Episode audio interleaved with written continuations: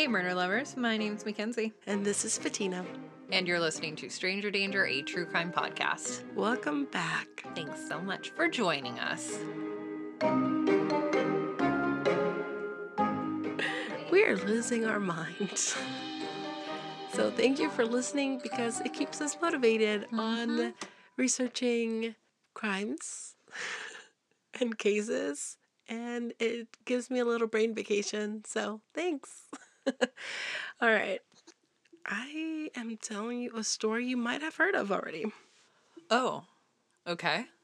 But I did some research on it and so much other information surfaced that it added a lot of interesting stuff to this case. So if you've heard it already, then I am sorry, but hang on, there's might be some surprises in it for you. Listen, we're gonna duplicate episodes. It is what it is. It is. So yeah. This is the case of Amy Bishop Anderson and the Alabama shooting. The bells? Not ringing any bells. Cool. I like that. She was born April 24th, 1965, and some of the sources that I used here include, but are not limited to, the New York Times, Wikipedia, ABC News, and Wired.com. Other than Wikipedia, because that's usually a very comprehensive, has the, you know, from the moment they popped out till they're mm-hmm. done. Uh, the Wired.com article was fantastic. So they did a really good job of doing a very very uh, well researched article on it. So a lot of uh, some of the information I'll let you know where it's coming from at times, but uh, Wired.com was was a really really good source. Okay. Amy Bishop grew up in Braintree, Massachusetts. She grew up with well educated parents. Her father was an art professor at Northeastern. This also this is also where she attended school for her undergrad. And it was during this time in 1968, when she was 21 years old, that a terrible incident happened in her household. On the morning of December 6, 1986, there was an argument at the bishop's home. Judy, her mother, was active in local politics and was well known around town. And on this morning, uh, she had gone horseback riding and had just gone back into the house. Seth, who is Amy's brother, was outside washing his car, and Sam, her father, who was an art and film professor at Northeastern, was heading into the mall before lunch to do some Christmas shopping that day. But before he left, he and Amy got into some kind of dispute, according to police records, and it was over something that Amy had said. We don't know the details. Nonetheless, there was an argument. Okay. Amy went upstairs to her room and would later tell police that she had decided to load her father's shotgun. She wanted to learn how it worked, she said, because there had been a break in at the house not long before. Sam Bishop had bought the gun a year earlier in Canton, Massachusetts, and he had his son join the local Braintree Rifle Club he had left the gun unloaded on top of a trunk in his bedroom and in a case, and the ammo was completely in a separate location than the gun, mm-hmm. as it should be. Amy, while she was, I guess, trying to figure out how this rifle worked, um, or how, sorry, how this shotgun worked, she accidentally shot into a wall in her room. Okay.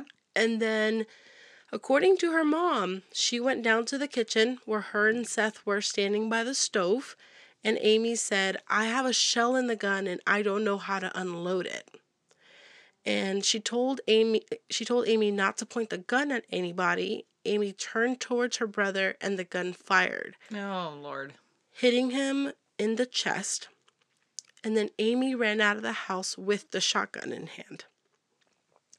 The shot left Seth with a gaping hole in his chest and ripped right through his aorta and kidneys. So it was just like blew out huge yeah. fucking hole.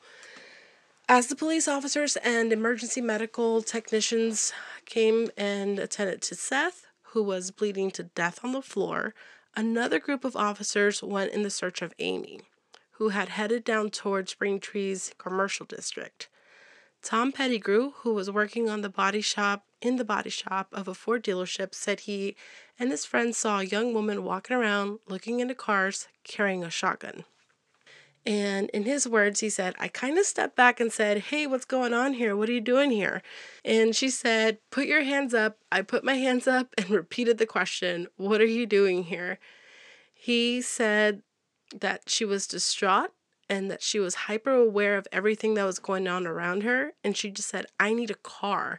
I just got into a fight with my husband and he's looking for me and he's going to kill me. That's... You're not wrong. She shot her brother. Not okay, her, I was like, was did I husband. just completely tune out there? no. Okay. So, what?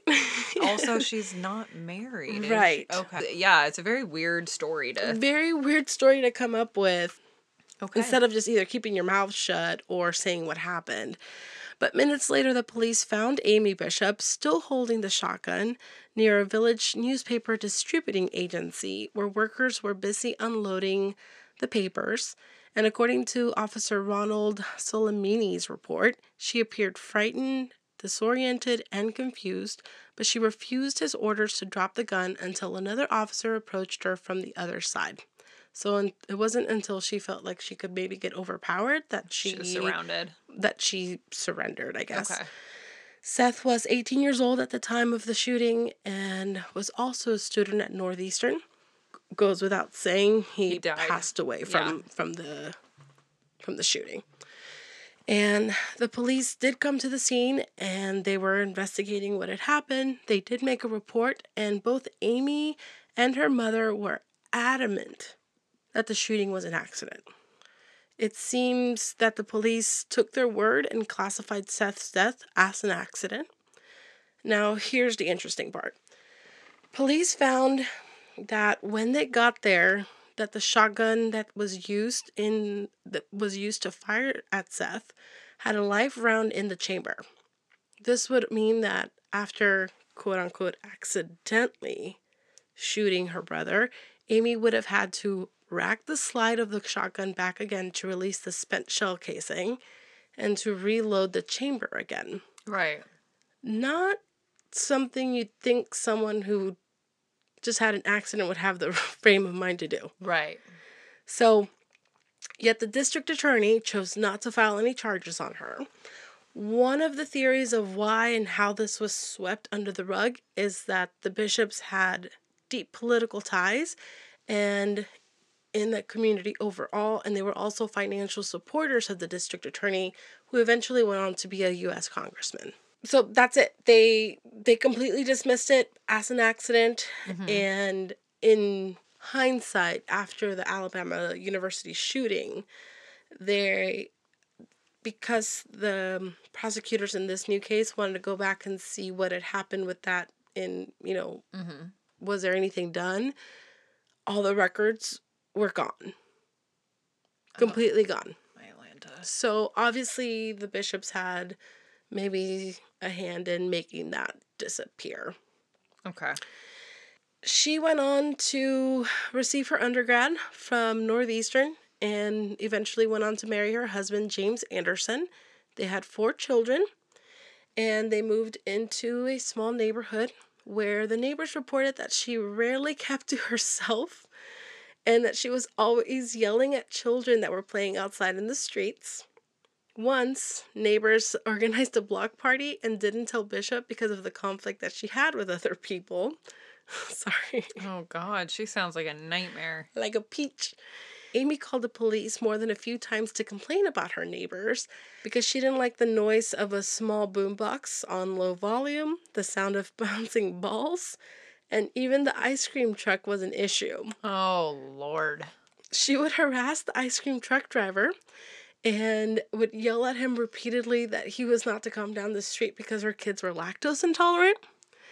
And this happened so much that this ice cream truck driver and any other ice cream truck stopped going down the street altogether. The ice cream truck music lasts like 10 seconds. I promise anyone can live through it. So she went on to live there for about four years, and something really funny that happened was that she when she put up her house for sale, so she would put up the for sale sign, all of the neighbors got together, had a meeting, and agreed to keep their lawns immaculate so that potential home buyers would buy the house ASAP. So it would be an appealing neighborhood for anyone to come up and sweep up the house. Okay. And on the day that the moving van was pulling away, multiple neighbors went out to the curb to see it drive away, and someone yelled, Ding dong, the witch is dead. Oh my god. I wonder if they all cheered. Someone ordered pizza, others brought out their Oh. beers, and they had a makeshift block party to celebrate. Oh my gosh, that's amazing. No social distancing for them. No, they were all about her leaving. And so the reason that she was moving out it was because she was going to uh, go attend Harvard, and this is where she would eventually get her PhD in genetics in 1993. Okay. So her work, She's she really smart then. yes, Okay. very very smart woman, and we'll talk about that a little bit more about maybe how very intellectual people lack some social skills You, well, yeah. Okay. um and maybe that played a role here okay. so her work in the science field was she made it out to be more impressive than it actually was and apparently some neurobiologist who studied or revised her work said that her postdoctoral work at the time was subpar and that she would likely not be given the chance for tenure at any major universities. Ouch. Yeah, that's a big blow, I'm sure, for someone Yeah. who's given their life to. Science and research and s- yeah. yeah. So, also in 1993, Paul Rosenberg, a Harvard Medical School professor and physician at the Children's Hospital in Boston, received a package containing two pipe bombs, which failed to explode. Oh, okay, Unabomber. Yeah. So Dr. Rosenberg was one of Amy's supervisors at the Children's Hospital in the neurology cha- neurology. Maybe I need a neurologist. I mean, a neurology lab. It is alleged that Amy was concerned about receiving a negative evaluation from Dr. Rosenberg, and at some point they had some type of dispute. Amy resigned from her position because Dr. Rosenberg felt that Amy was not meeting their standards and was maybe going to fire her anyway. okay. Some of the witnesses to this incident say that Amy seemed to be freaking out and it looked like she was on the verge of having a nervous breakdown. After Dr. Rosenberg received the pipe bomb and the investigation was over by the police, they received an anonymous tip. The tipster told the police that Amy said she wanted to shoot, stab, or strangle Dr. Rosenberg. The validity of the anonymous tip was not able to be verified. The police interviewed Amy and her husband and released them. And when they went back to their house for further questioning, they were not allowed in the house or answered any of their questions. Without a search warrant, they had to leave it at that. Ultimately, no charges were brought on either of them since there was not since there was a significant lack of evidence pointing at anyone. So Oh. they couldn't track down how it got there. I do know that it was sent through the postal system because the postal system also had their own investigation, but they didn't have like a return address, obviously. So their investigation was It'd be kind of satisfying to like fire somebody based off of like their incompetence or whatever, and then have them send you a bomb so you could like a be like, yeah, I was right about you, but b also it didn't go off, so like that further proved the fact that you I was were right about you. Yeah. hella incompetent. yeah, you had one job. Yeah. In 2002, Amy had another run in with the law following an incident at an IHOP. For those of you not in the US, and I don't know if they're global, but it's a pancake house, It's a restaurant. international. Oh, International House of Pancakes, thank you. Not the National House of Pancakes. I stand corrected. It's a pancake house. Yep. Okay, so on this particular day, Amy and her family went to the restaurant. They asked for a booster seat, and the family in front of them had been given the last one available in the restaurant.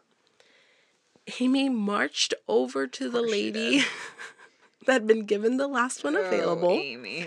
Her name was Michelle, and she demanded that she give up the booster seat.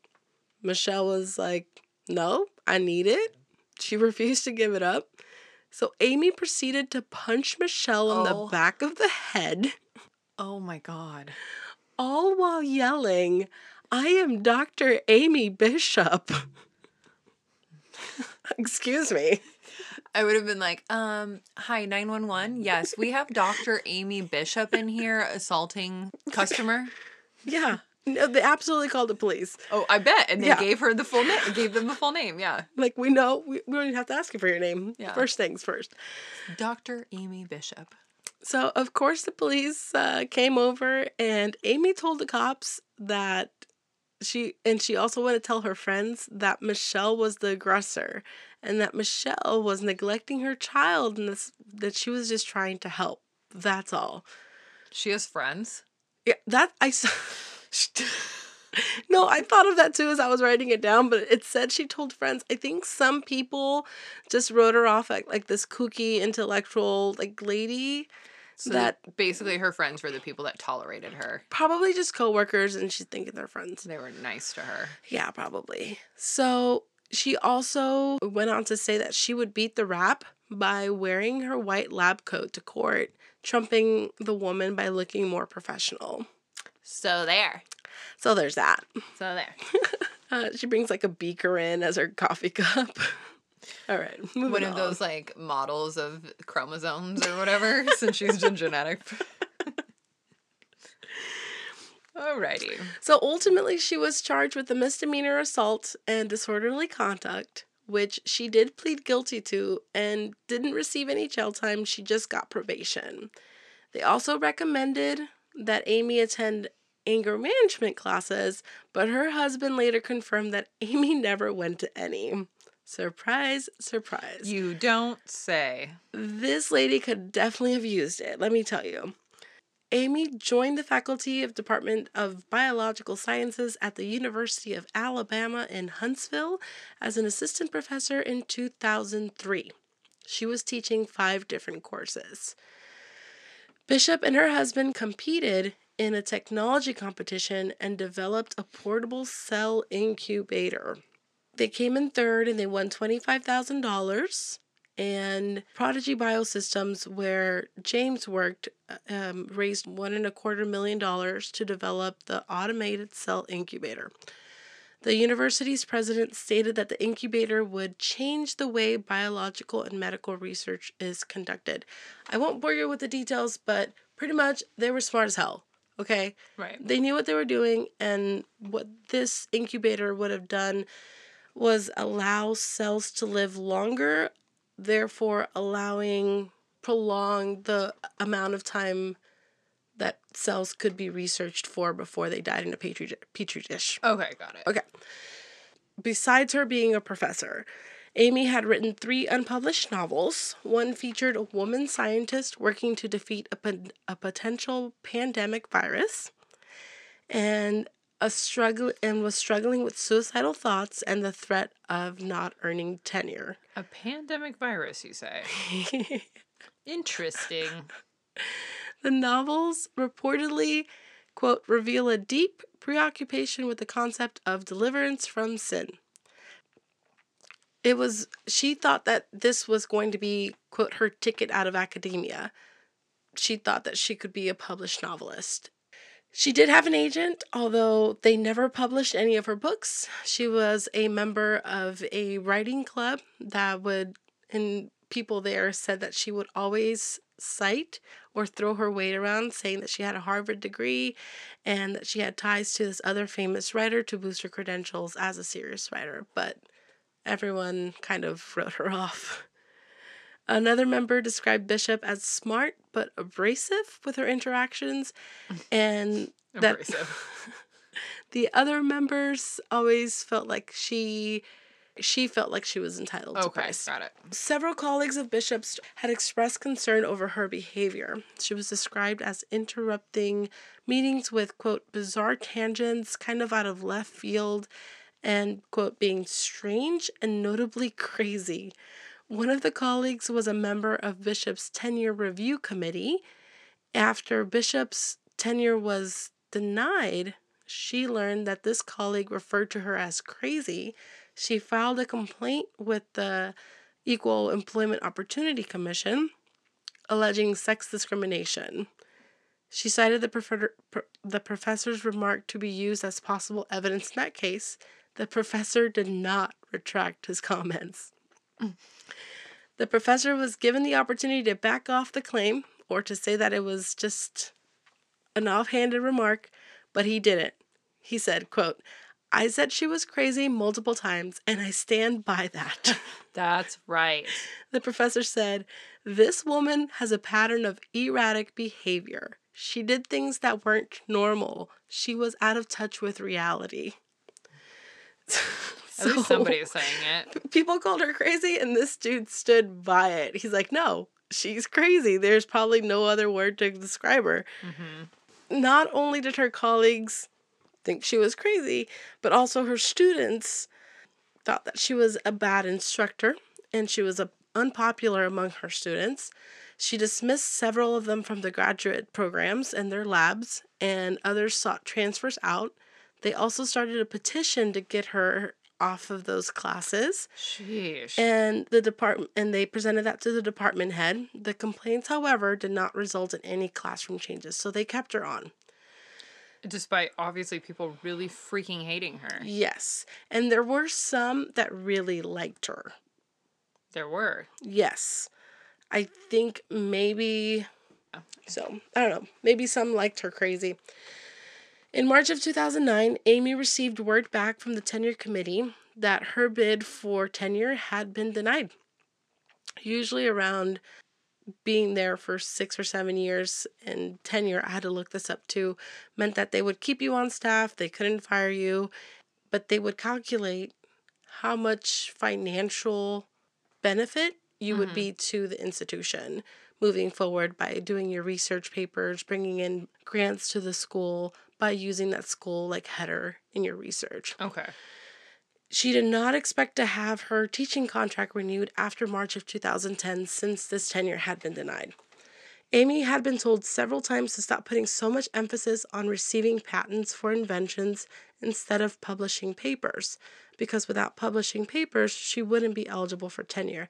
But she always disregarded that and kind of did her own thing. Mm-hmm. She invented some things and with her husband and that was kind of her focus instead of doing what she knew she needed to to get to tenure. Okay.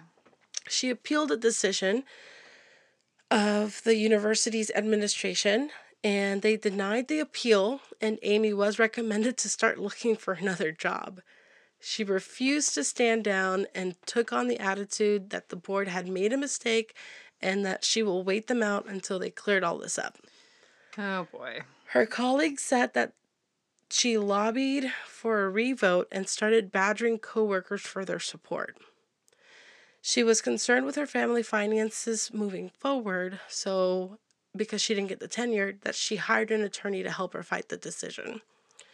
That attorney just kept finding more and more things that weren't going to be helping her case, so she mm-hmm. kind of saw that fading off like there was no fighting chance. Sure. Okay. On the morning of February 12, 2010, at 3 p.m., there was a seemingly routine biology department faculty meeting in room 369 on the third floor of the Shelby Center for Science and Technology at the University of Alabama. There was about 12 or 13 faculty members in attendance. Amy sat there quietly at the meeting for the first 30 or 40 minutes while they discussed budgeting and just other matters that were concerning to the department. Right. Joseph Ng was one of the professors in the room that day, and he is quoted saying that Amy got up suddenly, took out a gun, and started shooting at each of us. She started with one of the closest people to her and went down the row, shooting her targets in the head. Oh my gosh. Deborah Moriarty was another professor in the room, and she is quoted saying that this wasn't random shooting around the room, this was execution style. Those who were shot were on one side of the oval table, used during the meeting, and the five on the other side, including Ng, dropped to the floor.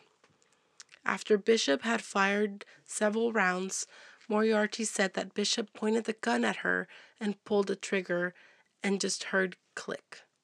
As her gun either jammed or ran out of ammunition, she described as Amy had initially appeared angry and then following the apparent weapon malfunction, she seemed more confused. Ng said that Moriarty attempted to stop Bishop, and Moriarty had dived under the table, grabbed a hold of Bishop's leg, and said, Amy, don't do this. Think about my grandson. Think about your daughter. Amy's oldest daughter, Lily, was a student at the University of Alabama. Mm. And she also studied biology with some of the people that were in these in this room. So she said, "Please snap out of this. This has to stop." And in response, that's when Amy had pointed the gun at Moriarty and pulled the clicker, but just heard the click. Wow. When it didn't fire, Moriarty, who was still on her hands and knees, half rolled, half crawled towards the door, and pushed Bishop out the door and locked the door behind her. All she could say was that Amy's eyes seemed very cold and very, very evil looking. Professor Ng goes to say that Moriarty was probably the one that saved the lives of the other people who hadn't been shot, um, since she's the one that initiated the rush of getting her out of the room. So the victims that she shot, it, she started with Professor Podila. He was the chairman of biology. Then went to shoot Professor Davis, and she was an associate professor of biology as well. Then Professor Johnson, professor of biology, again, biology department, but right. And then Luis Cruz Vera, who was another professor, he survived. He's one of the survivors. Um, he was released from the hospital two days afterwards. And Joseph Lee, uh, another professor, released from the hospital quite some time later, uh, about two months later on April 14th. Unfortunately, died of a heart attack later in 2017, but not related to this. Okay. Stephanie Monticciolo uh, was one of the assistants. She was there taking notes that day and she was released from the hospital on March 29th. So she still spent some time in the hospital due to her injuries. Okay. I don't know exactly which one of the three surviving victims, but one of them was not a direct shot. One of them was a ricochet. Okay. But nonetheless, she was clearly shooting to kill. Right. Yeah. Amy um, fatally shot at least those three people that she knew of at that point uh, when she had gotten pushed out the room. When she was forced out, she ran to the bathroom on the second floor of the building, where she disposed of the 9mm Ruger handgun into a trash can along with her blood spattered plaid jacket. Amy then apparently called her husband and demanded that he come pick her up and told her husband, I'm done. So she proceeded to go outside of the building and was just patiently waiting for her husband. At, Casual. Very. At 4:10 p.m., as ambulance rushed to the scene, a Madison County Sheriff's deputy approached Bishop and took a hold of her.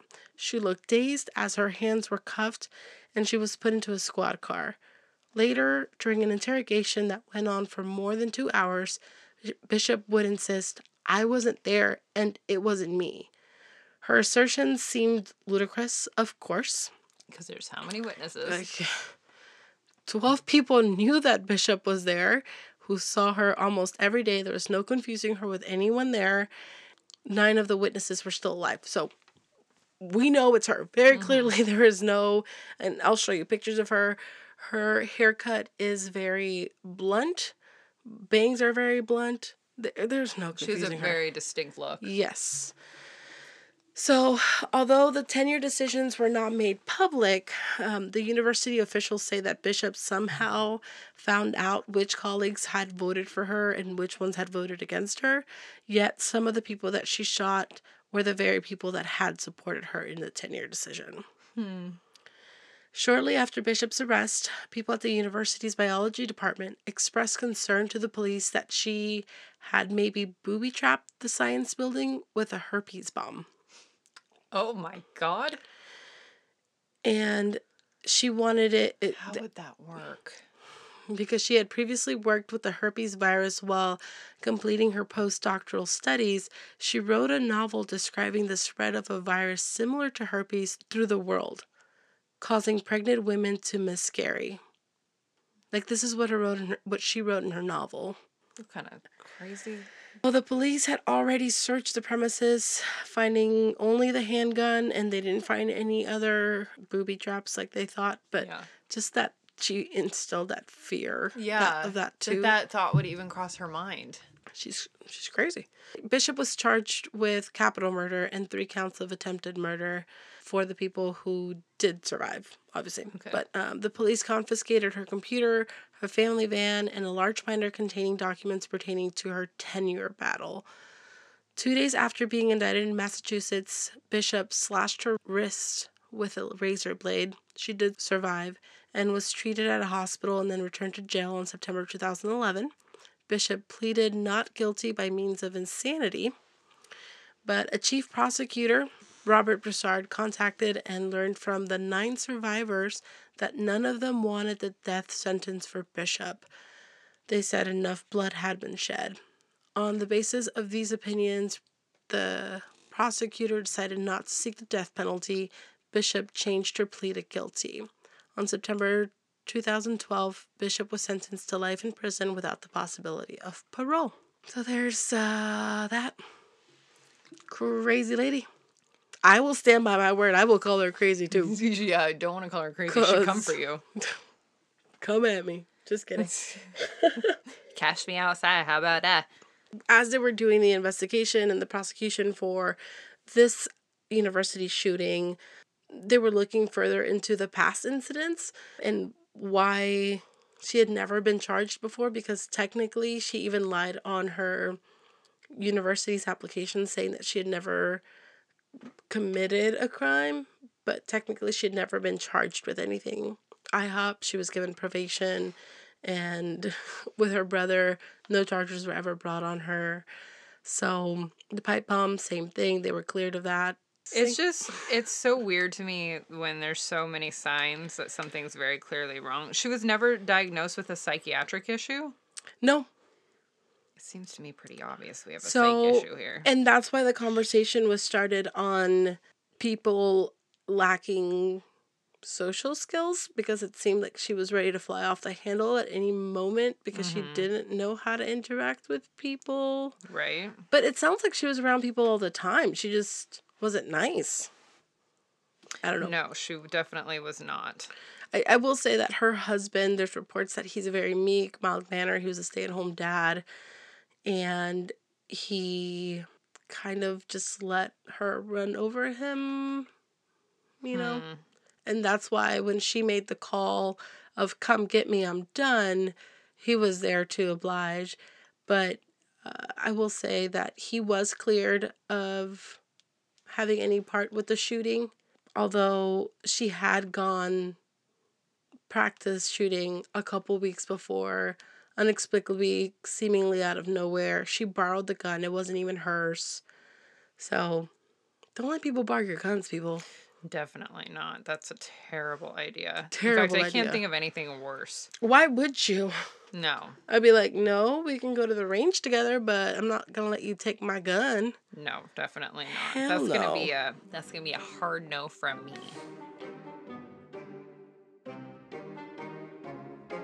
what are you guys doing to keep sane i started messing with bleach in my hair again lord help me You're like the meme. there's a meme for that already Yeah, it was like no matter how bad it gets, please don't Oh, box dye your I, own hair. I am beyond box dye. I I'm went, I'm, I'm three trips to Sally's deep. Oh, okay. Ooh, I know. I know what you guys can do. This is a really good idea. You guys, we're going to give you all of our social medias and everything here in just a second. But what I want you all to do is go into whatever platform you want to go into and in the comments or as a post or whatever it may be, if you're on Facebook, do it on the group page, not on the regular Facebook page, or else nobody will be able to see it. Unless you're doing it in the comments. Leave your small businesses. Small businesses that you want to support, small businesses that you think deserve the extra business during this time. If you want to shout somebody out, since we are in lockdown and our small businesses are going to be the ones that are most impacted by that, throw them out there for people. Put where you're at if you feel comfortable doing so, but otherwise tag people on there so they can see. And let's just like start doing stuff like that. Like anything that you can do. Absolutely. Online shops, if you know someone that sells stuff mm-hmm. online or anyone who has a brick and mortar that's still open and they can use the business, let's get them let's get them some business, guys, because it, it helps our economy, helps everyone's economy. So Yeah, and if you guys want to leave stuff on there, then um, I'll take the information and I'll start posting it in our Instagram stories and putting together posts with all of these people tagged. So send them to me. I will put the stuff together in a master list at some point. That's that's your homework. Do it now. And you can do that by emailing us at a stranger danger podcast at gmail.com. You can go over to our Instagram and in the comments on this one or any other one, or DM us. You can find us on there at a stranger danger podcast. You can find us on Facebook, and that is Stranger Danger colon a true crime podcast. And then you can also go one step deeper, one step closer towards us. Join the Facebook group, which is Stranger Danger Murder Lovers, because that's what you are. And you can find us on Twitter and do the tweet things at SD True Crime Pod. That's all we got. That's it for now. Thank you so much. Bye. Bye.